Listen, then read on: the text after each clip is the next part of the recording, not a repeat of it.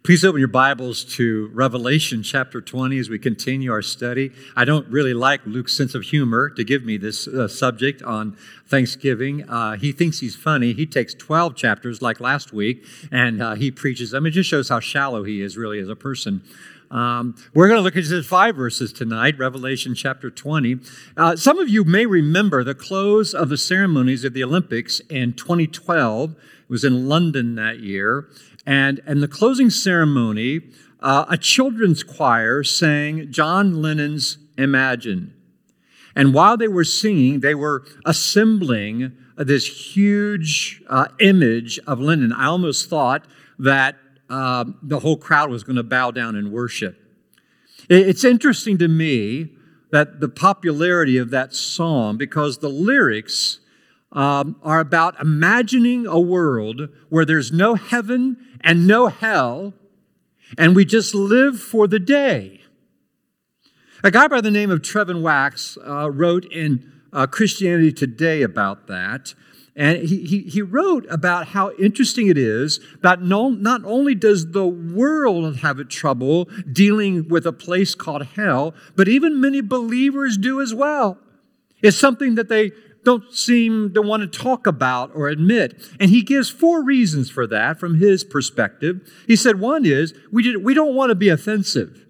So we'll just keep hell ever out of any conversation that that is a possible destination for some people. Another reason is we feel guilty about our own failure to evangelize.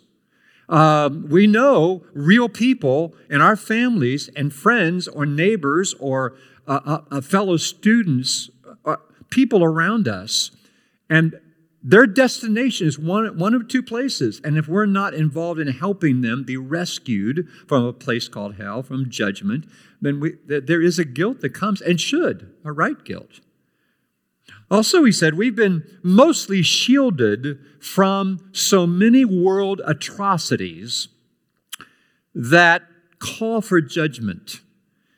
Um, when we see things up close, like the killing fields of Cambodia, or Auschwitz, or the gulags, or uh, the Rwandan uh, genocide, if we have front row seats, we cry out for justice and for judgment. We're spared a lot of those things. Also, we also open the door for judgment against our own sins to be addressed. And that's difficult because we realize how undeserving we are of heaven and what we really do deserve because we can see the rebellious parts of our lives and how we failed God. And so judgment is a little uncomfortable. It's quite ironic to me that in this generation, one of the cries that we hear all the time has to do with social justice. Social justice. We read about it, a lot is talked about. And yet, at the same time, there's a dismissal of the one who is the supreme court judge of the universe, who is flawless in exercising justice. But we want to dismiss him. In the face of intense persecution that was intensifying in the first century, God shows John the Apostle a picture of heaven, a vision of heaven to encourage him and all the other believers who are struggling with persecution. He wants them to know it's going to be worth it. And he wants them to never fail to remember that Christ is king and victory is coming. So persevere. Don't give up. It's the same message for us even today. Here's our text, um, chapter, chapter 20, beginning with verse 11. Then I saw a great white throne and him who was seated on it. The earth and the heavens fled from his presence, and there was no place for them. And I saw the dead, great and small, standing before the throne, and the books were opened. Another book was opened, which is the book of life. The dead were judged according to what they had done, as recorded in the books. The sea gave up the dead that were in it, the death and death and Hades gave up the dead that were in them, and each person was judged according to what they had done. Then death and Hades were thrown to the lake of fire. The lake of fire is the second death. Anyone whose name was not found written in the book of life was thrown into the lake of fire. Now, this, these kind of verses can evoke certainly fear and trembling. But I love how Luke prompted us at the beginning. There's no greater cause for thanksgiving than also deliberating on this text and what is for those who are found in Jesus Christ. And I trust you will celebrate that and be so thankful for this this week. Let's start with the setting. Nearly 50 times in the book of Revelation, we have this word throne used. It is a throne somewhere in the uncreated universe because the universe at this time is, is dissolved. Peter tells us that all the elements are going to be destroyed with fire. And it's just before God creates a new heaven and a new earth. So somewhere in the nothingness of this particular setting, this scene in the unseen realm, there is Christ's throne, a throne of judgment set up. It's called a great throne, not because of its size, but because of its significance its salvation, its authority, its majesty, its power, its comprehensive judgment. It is white due to the holiness and the righteousness and the purity of the one who sits on the throne. It is a throne of majesty unlimited. It is a throne of sovereignty unchallenged. It is the final judgment seat for the judge of all the earth. It is dazzling. It is blinding. It is blazing. It is pure. It is holy. It is divine. It is the throne of the presence of Christ. He sits there in utter, absolute judgment. Perhaps the psalmist had a glimpse of this when he wrote in Psalm 9 The Lord reigns forever.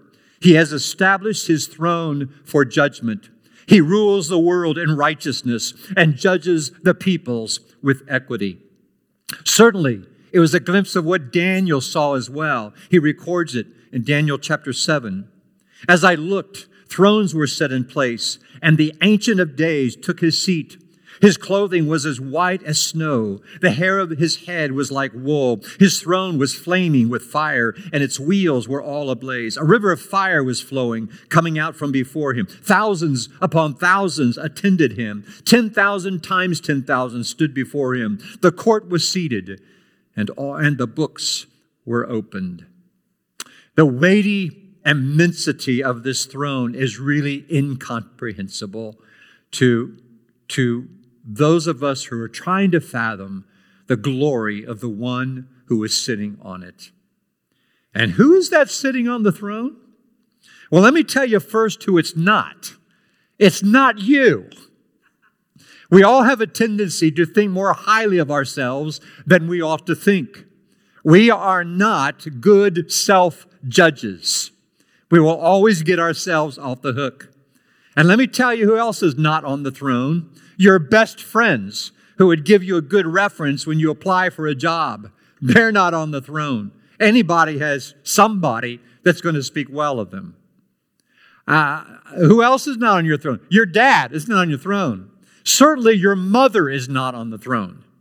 Now, our mothers love to speak well of us, their kids. My family abuses me because they say my life was like everybody loves Raymond that my mother looked at me and she could hardly find any fault in me because certainly she wasn't looking closely enough or she just looked the other way. Her name was even Marie, just like Raymond's mother, you know. You know, mothers think the very best of their kids. They hate to see their foibles. Your mother is not going to be on the throne. No, you are certainly not going to be the throne. Nobody who thinks the highest of you is going to be on that throne. Only one is worthy to be there. An armed robber by the name of Dennis Curtis was arrested in 1992 in uh, Rapid City, South Dakota.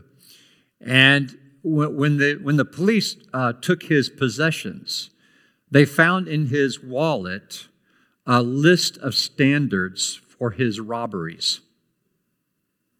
Eight of them. One, I will not kill anyone unless I have to. Two, I will take cash and food stamps, not checks. Number three, I will rob only at night. Number four, I will not wear a mask. Uh, number five, I will not rob mini marts or 7 Elevens.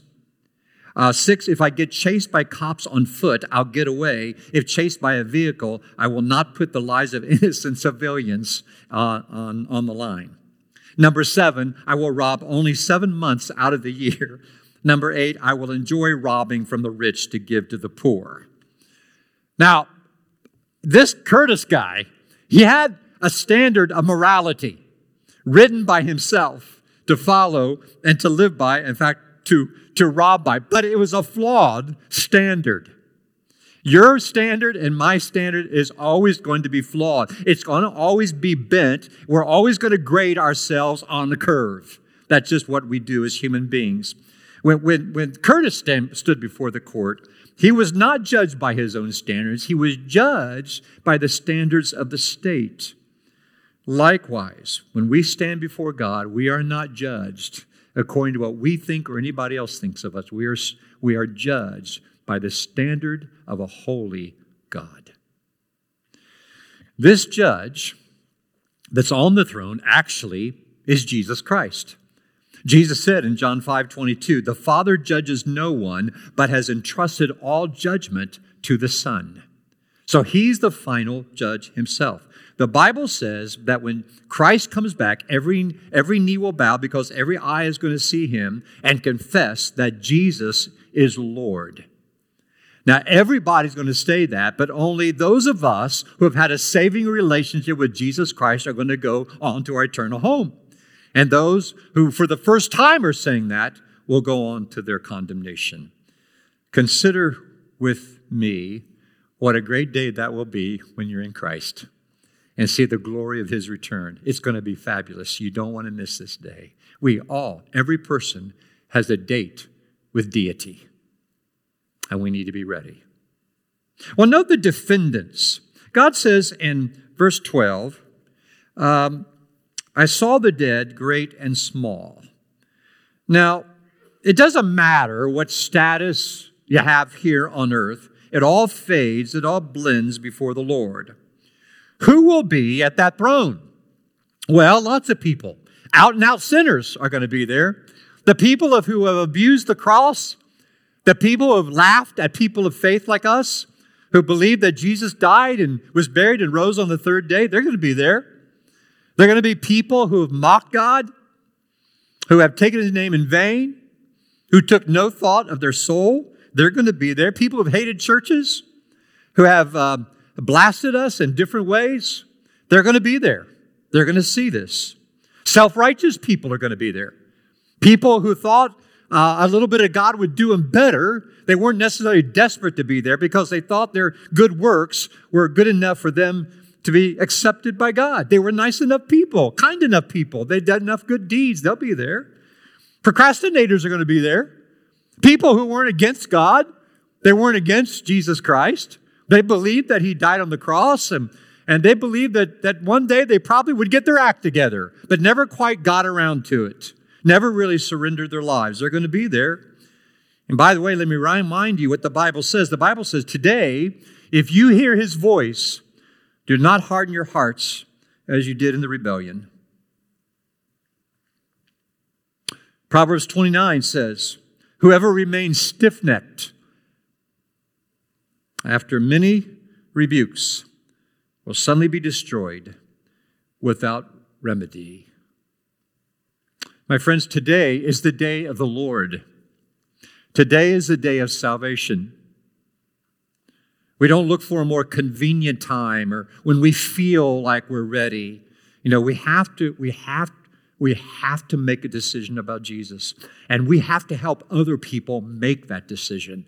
It doesn't happen by osmosis. It happens by conversations with people about spiritual realities. It's about sharing our testimony and our conviction of who Jesus is and what he's done for us. That's the good news. And we love to talk about it and share it with other people.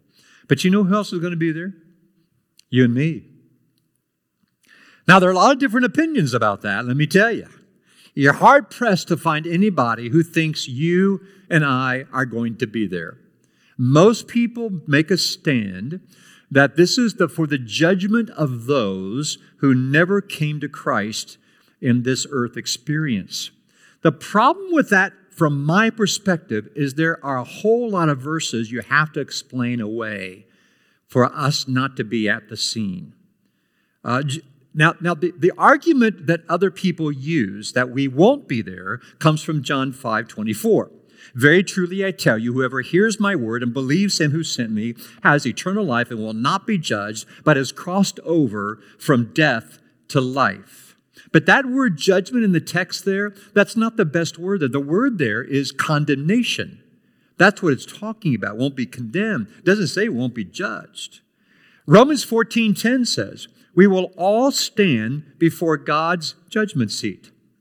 2 Corinthians 5:10 says, "We must all appear before the judgment seat of Christ, so that each of us may receive what is due for us in the things done while in the body, whether good or bad."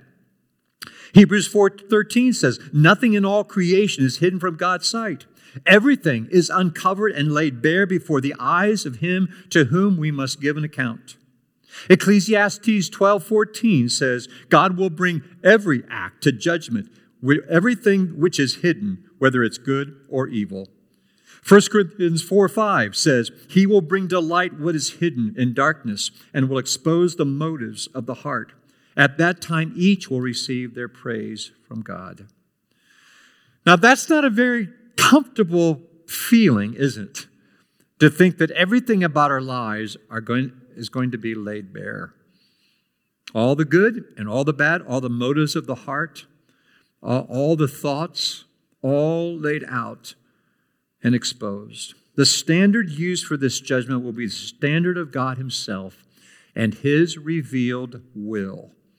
Uh, that, that, that He revealed to us by general revelation, that is just from creation, or from special revelation, that is from the Word of God.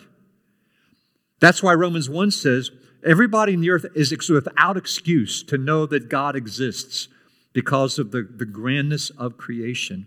And everyone has fallen short of the standard of God, the glory of God. And that each person is going to be judged according to the light they have received. Jesus said in Luke 12, the servant who knows the master's will and does not get ready or does not do what the master wants will be beaten with many blows. The one who does not know and does things deserving punishment will be beaten with few blows. From everyone who has been given much, much will be demanded.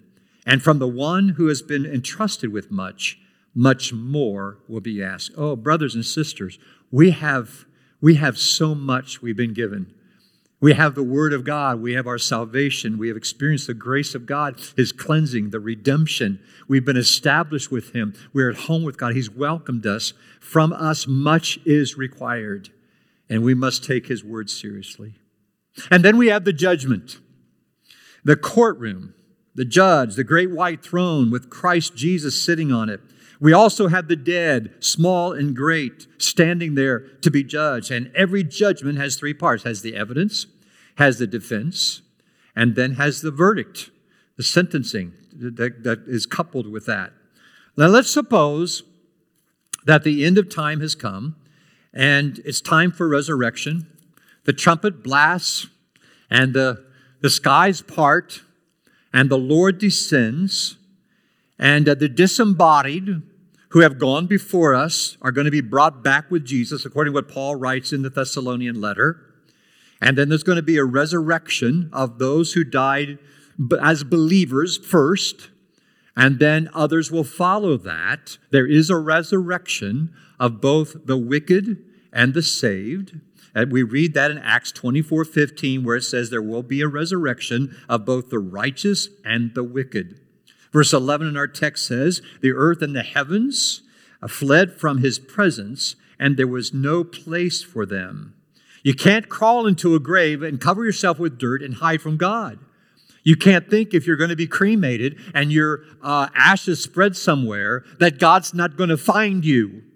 He's going to somehow miraculously gather all those ashes together and we will be before him. He's, we're going to stand before him, and a judgment is going to be experienced. Again, we've got a date with deity. Every rock, every cave, every building, every closet, it's gone. Just you and Jesus, me and Jesus before the judge. And then the evidence. You know, God's keeping books. Some of you are in accounting. You know what it is to keep the books. Or God has books, and He's written down every deed, every thought, every motive, every action. The Bible says everyone will have to give an account on the day of judgment for every empty word they've spoken. Any filthy word? Any curse word? Any gossiping word? Any hateful word? Anything we have used our tongue for and set ablaze by the use of our tongue will be exposed. But what about the good stuff? you know, that too. Matthew 25, Matthew 25 makes it clear that he knows when a cup of water is given in his name. He knows when, when you've helped clothe a naked person or to visit, when you visit a, a prisoner in prison. He knows when you fed a hungry person. He, he sees all of that and he records that as well. Nothing is hidden from him. The good and the bad, our best days and our worst days. It's all there. Well, what if your good uh, outweighs the bad? Now, do you even think that's true? Maybe it is. Remember, our standard is a holy God, not one another. And the Bible has stated that our best efforts are filthy rags compared to the righteousness of God and who He is. Our best day. And that's not even taken to consider all, all, the ways I should have obeyed him more deeply and didn't. You know, that's, that's an addition, that's, another category of wrongdoing by not doing what he's called us to do. And then the defense. It's time for the defense. And what will you say? What will any of us say? Well, Jesus, I just thought it was awfully demanding what you expected of us. Or, or, or God, I, I, I had business to it to, you know, I had a business to run. I just didn't have time to, to know you and to, to give my morning to you when I first got up. And, and Lord, I should have given more away, but man, I worked hard for that money. And I had a family to raise. But Lord, I, I just didn't love her anymore. And I thought, I, I knew you wanted me to be happy. I thought you did. That's why I walked away.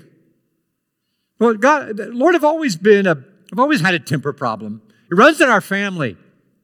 That's just the way I know I shouldn't have blown up like I did. It just, that's just the way I always was. That's how, that's the way I, that's the way I was raised up. Lord, I knew I knew I wasn't a Christian, but I, I, I, I you know, I, I, I, I believed in you. Or maybe one of us will say, "Yeah, I, I knew he wasn't a Christian, but I didn't know what to say." That's for the that's for the trained people to do that. I, I, I know I should have talked to him about you, but I, I just didn't. I couldn't. I, uh, you know, uh, God, I'm not much of a reader. You know, I know I should have read the Bible. I just can't concentrate. You know, it's just the way it is. And I, Lord, well, I, you know, the government was asking for so much of my money, and I, I, I, knew, I knew I shouldn't have cheated the way I did, but I just, I just got ticked off that they took so much of my hard-earned money for themselves. And I left it, you know, you know, I, yeah, I know I should have gone to church, but my mom made me go, and it got a bad taste in my mouth. And so, uh, surely you understand that.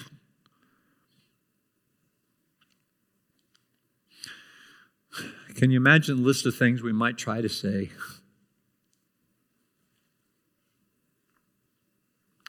I didn't surrender, Lord. Would we say that because the cross wasn't enough? I assure you that every excuse you and I can possibly think of um, will falter and fail. And you and I will bow our heads and plead the only plea that we can before a righteous God. And it's the blood of Jesus. Blood of Jesus. Our sins put him there on the cross.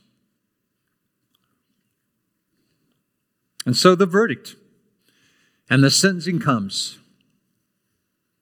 And you'll get a chance to hear the verdict. And we know what it is. We, we know we're guilty. We know we have sinned, even in our saving state and our justified state. We still wrestle with sin. We don't, we don't, it doesn't have to be read out loud. We know ourselves. Thankfully, thankfully, praise God, he closes those books and he opens another book.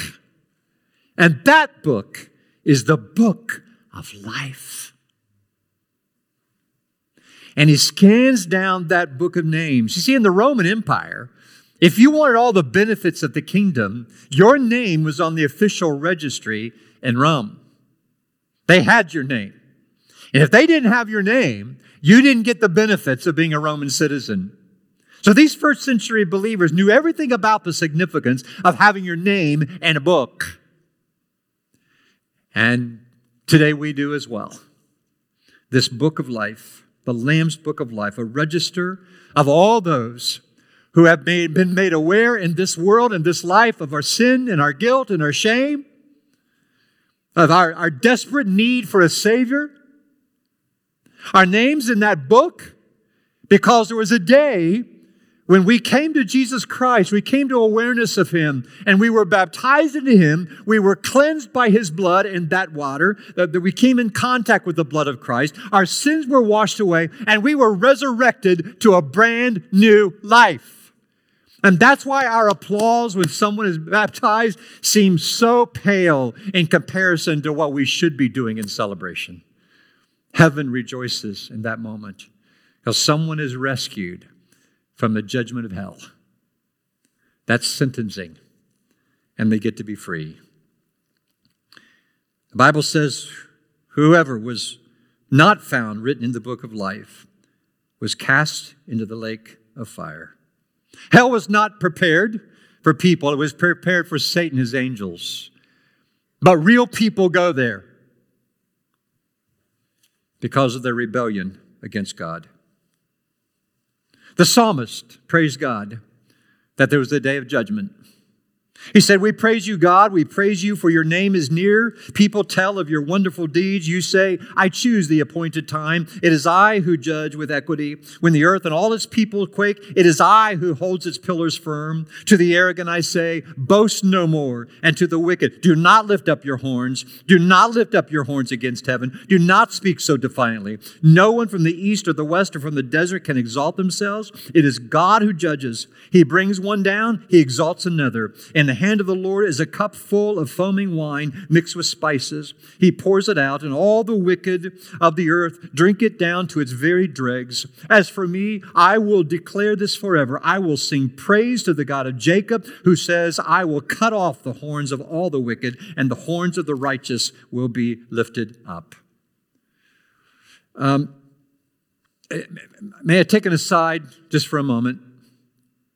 Let me remind you, church, that our job is to herald the goodness and the grace and the mercy of God. I hear a lot of Christian people, and I see posts online on the web that are blasting the world and condemning the world. Listen, that is not our job. Let's learn it well. Jesus himself did not come into this world to condemn the world, John 3:17 says. But he came so that the world could be saved through him. Let's make that the words of our mouths. Let's make that the framework of our conversation and our speech any time we have. We, it is not, the world stands condemned already. They don't need more condemnation. And we're not the ones to exercise it. Only one Jesus Christ, the ultimate job.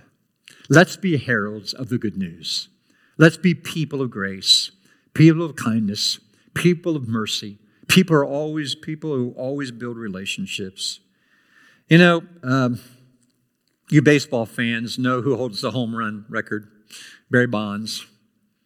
August 12th, uh, 2007, I think was when he broke Hank Aaron's record.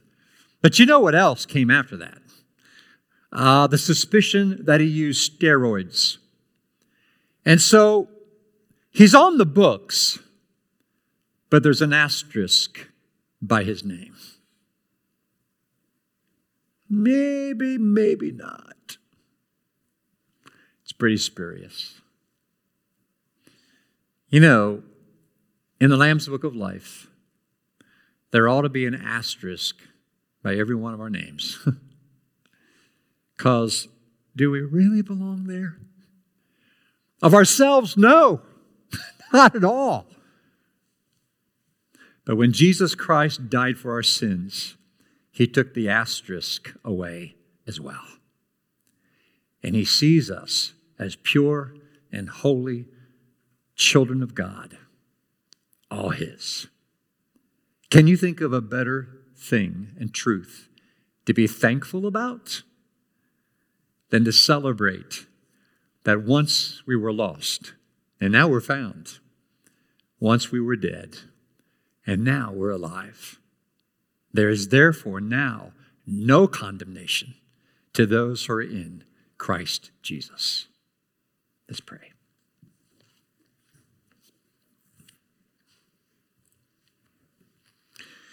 Oh, Father in heaven, to simply say thank you to you seems so lame and weak and small. But Father, I, I thank you that you can read into the depths of our hearts. And you know. You know the depth of our gratitude, and I trust that what you see tonight is rich and real and true and right. I pray, Father, that you will continue to see us through and through, that you'll keep exposing all that needs to be exposed so we can be clean before you. And whatever is pure will become purer still for the sake of Jesus. We thank you, our Father, that we have the privilege of holding a cup of juice and a piece of bread that remind us of the supreme sacrifice paid for us by you that we might be welcomed into your presence. I thank you, Father. When those books are read, I'm so thankful that what trumps those books is the book, the book of life, provided by you, by your Son Jesus. May all praise and honor and glory belong to him from us and from all those we will yet seek to see gain entrance into the kingdom of God. We thank you. Amen.